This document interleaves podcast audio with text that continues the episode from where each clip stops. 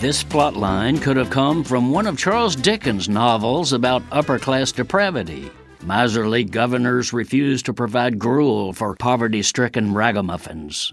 Unfortunately, this is not a novel, but modern day reality, taking place in 15 states where right wing office holders have scorned a federal program to provide food this summer for millions of children mired in poverty. No, bark these political ideologues seeking to punish poverty. They piously demonize public aid, even for hungry children. This program hardly lavishes luxury dining on anyone, offering only $40 per child in groceries. Not for one meal or even a week, but $40 a month, about a buck 30 a day. Feast on that. Yet the politicos in such deeply impoverished states as Mississippi and Louisiana have arrogantly shunned this minimal assistance their people so desperately need.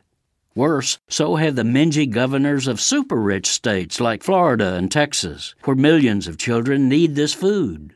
Also, note that these elitist governors are personally wealthy, yet they have no ethical qualms about taxpayers picking up the tab for their pricey meals.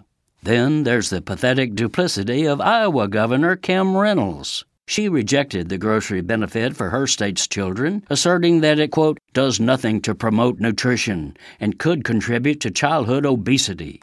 Well, gosh, Gov, providing food has actually proven to be nutritionally beneficial for children.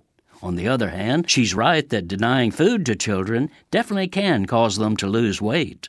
Thanks, Kim.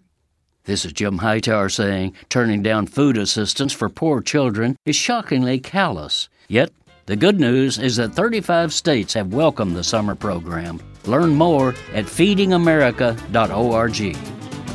The Hightower Radio Lowdown is made possible by you subscribers to Jim Hightower's Lowdown on Substack. Find us at jimhightower.substack.com.